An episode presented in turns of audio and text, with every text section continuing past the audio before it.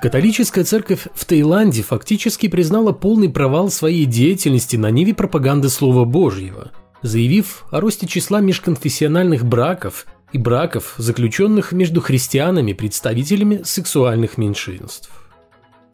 Из отчета, составленного на основе данных, полученных от 11 епархий Таиланда, стало известно о росте числа браков между буддистами и христианами. И это очень не нравится представителям католической церкви.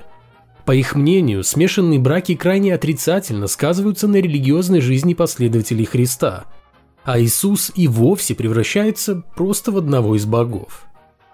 Ну а рост числа однополых браков, в которых оба супруга считают себя христианами, это вообще за гранью добра и зла.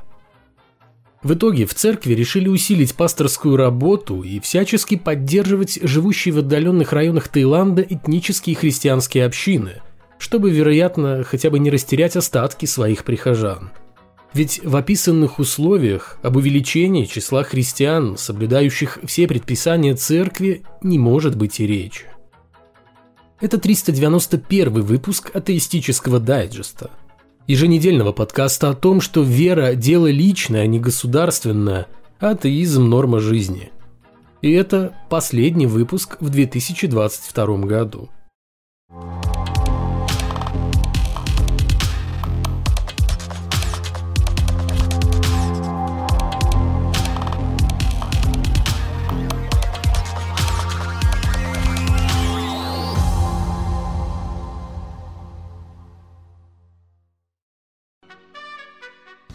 Я уже рассказывал о том, как в одном из муниципалитетов Мексики решили убрать ежегодные рождественские вертепы – декоративные объекты, изображающие рождение Иисуса Христа, после жалоб на нарушение норм Конституции, запрещающие демонстрацию в общественных местах символики какой-либо религии. Теперь пришла очередь Соединенных Штатов Америки, где людей, причисляющих себя к организованной религии, с каждым годом становится меньше – но при этом все еще сильна вера во всякого рода басни. В небольшом городе Бакспорт в штате Мэн группа местных атеистов добилась того, чтобы с улиц убрали установленный христианами вертеп. Как объяснили в выступающем за отделение церкви от государства фонде свободы от религии, установив вертеп на общественной территории, верующие нарушили первую поправку Конституции – предусматривающую свободу вероисповедания и запрет на поддержку государством какой-либо религии. У руководства города было два варианта решения проблемы. Повесить рядом с вертепом один из плакатов Фонда свободы от религии, посвященных зимнему солнцестоянию и билю о правах, либо же убрать ясли с маленьким Христом к Божьей Матери. Власти после консультации с юристом предпочли на время задвинуть Иисуса куда подальше.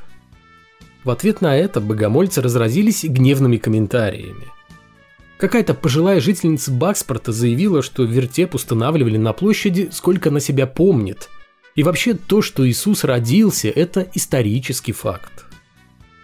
На самом деле причиной удаления рождественских яслей стали вовсе не атеисты, а закон, который провозглашает равные возможности для всех групп – в конце концов, городской совет Бакспорта проголосовал за создание на общественной территории отдельного пространства для праздничных инсталляций, где свои символы могут размещать и христиане, и представители других религий, и даже атеисты. Последним, в сущности, после долгих припираний массы оскорблений от верующих, все-таки удалось добиться того, чтобы закон начал работать. Никто не отнимает у верующих их Христа – Родился он или воскрес – это исключительно вопрос веры и сугубо личное дело тех, кто предпочитает предаваться сладким религиозным иллюзиям. Тем более, что свежие социологические опросы показывают, большинство отмечающих Рождество американцев сегодня смутно представляют себе первоначальный смысл этого праздника, а то и вовсе ничего не знают о нем. Просто если общество живет по законам, то эти законы должны соблюдаться всегда и везде – не делая скидку на то, что кто-то просто привык заниматься религиозным эксгибиционизмом, выставляя на показ свою религиозность. А тем временем белорусский протеерей Федор Повный объявил, что конструктор Лего негативно влияет на формирование личности ребенка. Поводом для крестового похода против Лего стала случайно увиденная служителем культа сцена в храме, когда мальчик, дожидаясь маму после службы, играл фигурками лошадей и наездников из набора Лего. Тут-то в душе протеерея и затеплился огонек здравого смысла в религиозной оболочке. Ведь фигурки эти были явно агрессивными. Изображали ковбоев со злым оскалом, выпученными глазами и нахмуренными бровями. Еще, вероятно, и с пистолетами. Отрицательные эмоции, считает священник, могут научить детей ненависти и злобе, а сами игрушки как таковые ориентируют на инокультурные образцы, то есть на всяких там крутых ковбоев и прочих агентов 007. А должны, видимо, рассказывать про духовные подвиги юродивых, обмазывавших себя и окружающих свежими экскрементами, и святых, положивших свои жизни на алтарь поклонения иллюзиям. Вероятно, сказки о воскресшем боге – который, спустившись на землю, пошел на смерть, чтобы искупить грехи человечества перед самим собой, то есть Богом Отцом, для которого сам же является сыном, а есть еще Дух Святой, но это суть один и тот же персонаж. Рассказы о чудодейственных иконах и мощах, то есть человеческих останках, возле которых нужно молиться и которые нужно целовать для того, чтобы с вероятностью ниже нуля получить от Бога какие-то поблажки – очень позитивно сказываются на психике подрастающего поколения. Вместо того, чтобы позволять детям играть в богомерзкий лего, протеерей Повный призвал родителей рассказывать своим чадам о правилах поведения в церкви. Например, взять куклу и попросить ребенка поучить ее, как надо вести себя тихо, ведь она в храме. Ранее конструктор Лего уже попадал в поле зрения верующих, которые при наличии большого количества свободного времени ищут на что бы оскорбиться или чтобы запретить. Причем оскорбляться нужно обязательно так, чтобы об этом узнал весь мир. В 2018 году в Швеции в одном из магазинов мусульмане обнаружили носки с изображением человечка Лего, держащего в руках отбойный молоток. И все бы ничего, но кто-то из правоверных обратил внимание на то, что если перевернуть рисунок – можно увидеть нечто похожее на надпись на арабском, означающую «Аллах». Был грандиозный скандал, и стоило больших трудов успокоить разгневанные подделки исламского бога. И тут после слов православного протеерея о вреде конструктора родом с коллективного Запада произошло событие по своим масштабам применительно к выступлению служителя культа сродни взрыву сверхновой. В Великобритании младенца крестили в купели – сделанный из деталей Лего. Там, кстати, с прошлого года существует целый проект Lego Church, целью которого является пропаганда христианской религии посредством конструктора Лего. Все-таки насколько недальновидно мыслят отечественные служители культа. Вместо того, чтобы для заманивания людей в церкви использовать любую возможность, они стараются пополнить свои с каждым днем все более скудеющие ряды проповедью ненависти и запретами. Я даже не знаю, можно ли заинтересовать кого-то адекватного риторикой в стиле «Приходите к нам, у нас тут много чего запрещено, и в ближайшем будущем мы намерены запретить еще больше». Если кто-то думает, что все это всерьез и надолго, это аномальная и явно избыточная активность РПЦ, приученная кушать с рук чиновников, написанные под нее законы, щедро раздаваемые государством льготы и храмы, появляющиеся в количестве трех штук ежедневно – то он глубоко заблуждается. Соломенный домик Ниф-Нифа, который долгие годы строила церковь, не выдержит и первого серьезного натиска антиклерикальной стихии. А натиск этот случится уже очень скоро. Служителям культа впору бы подумать об этом, а не усугублять еще больше свое незавидное в перспективе будущее сомнительными высказываниями и поддержкой того, что ни один порядочный человек – имеющий голову и знакомый хотя бы с зачатками критического мышления, никогда не поддержит. А что если Бог есть? Нет, это не сомнение атеиста, а тема лекции, которая была прочитана в молодежном клубе при Митрофановском храме Саратова настоятелем храма Иереем Игорем Москвичевым.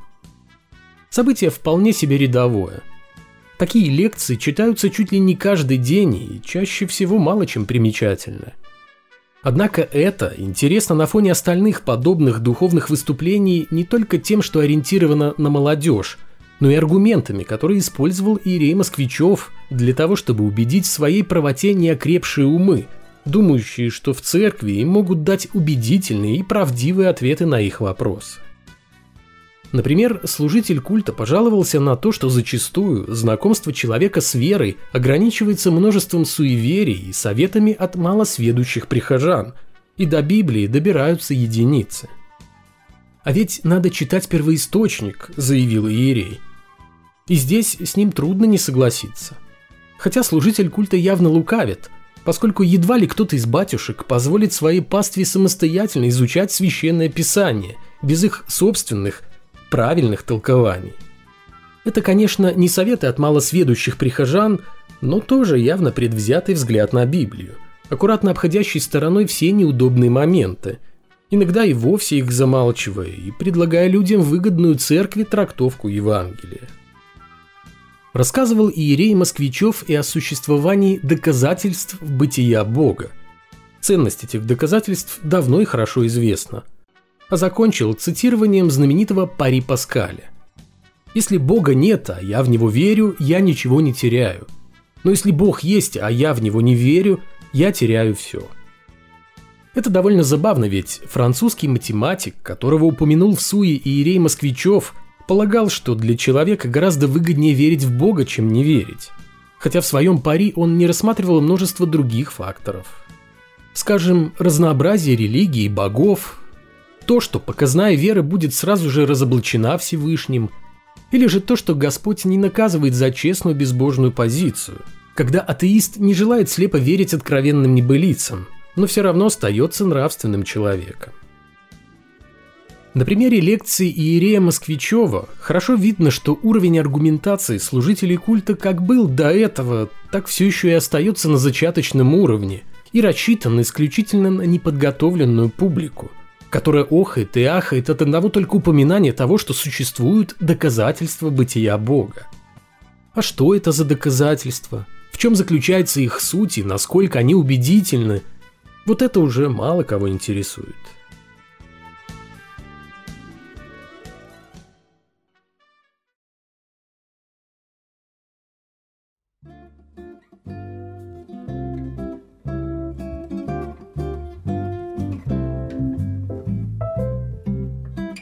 Что ж, вот и еще один год позади. Каждый раз, делая финальный выпуск года, я старался подвести промежуточные итоги. Поблагодарить всех, кто поддерживал меня и добрым словом, и конструктивной критикой. Пытался успокоить многих, говоря о том, что позиции религии не просто как ошибочного взгляда на мир, а превращенные религиозными организациями в инструмент активного влияния на нашу жизнь не так уж и сильны, как кажутся на первый взгляд. Последние два года как раз демонстрируют тенденцию к ослаблению влияния религиозных идей. Все больше людей отказываются от религии, перестают ходить в церковь, в крайнем случае сохраняют веру в Бога, но уже без привязки к какой-либо конфессии. Медленно, но верно здравый смысл отвоевывает положенные ему позиции. Мы вступаем в Новый год. 2023. Для одних это просто дата на календаре. Для других еще один праздник. Может быть, даже самый веселый и долгожданный. И в этот раз я также хочу сказать вам, что агония духовности продлится недолго. Но это совершенно точно будет непростой во всех смыслах период ожидания. Достойно пережить его, пользуясь силой разума, наша с вами задача. Задача тех, кому посчастливилось не заразиться вирусом религии или вовремя от него избавиться. Всех с Новым годом, наступающим или уже наступившим. И пусть 2023 окажется лучше предыдущего.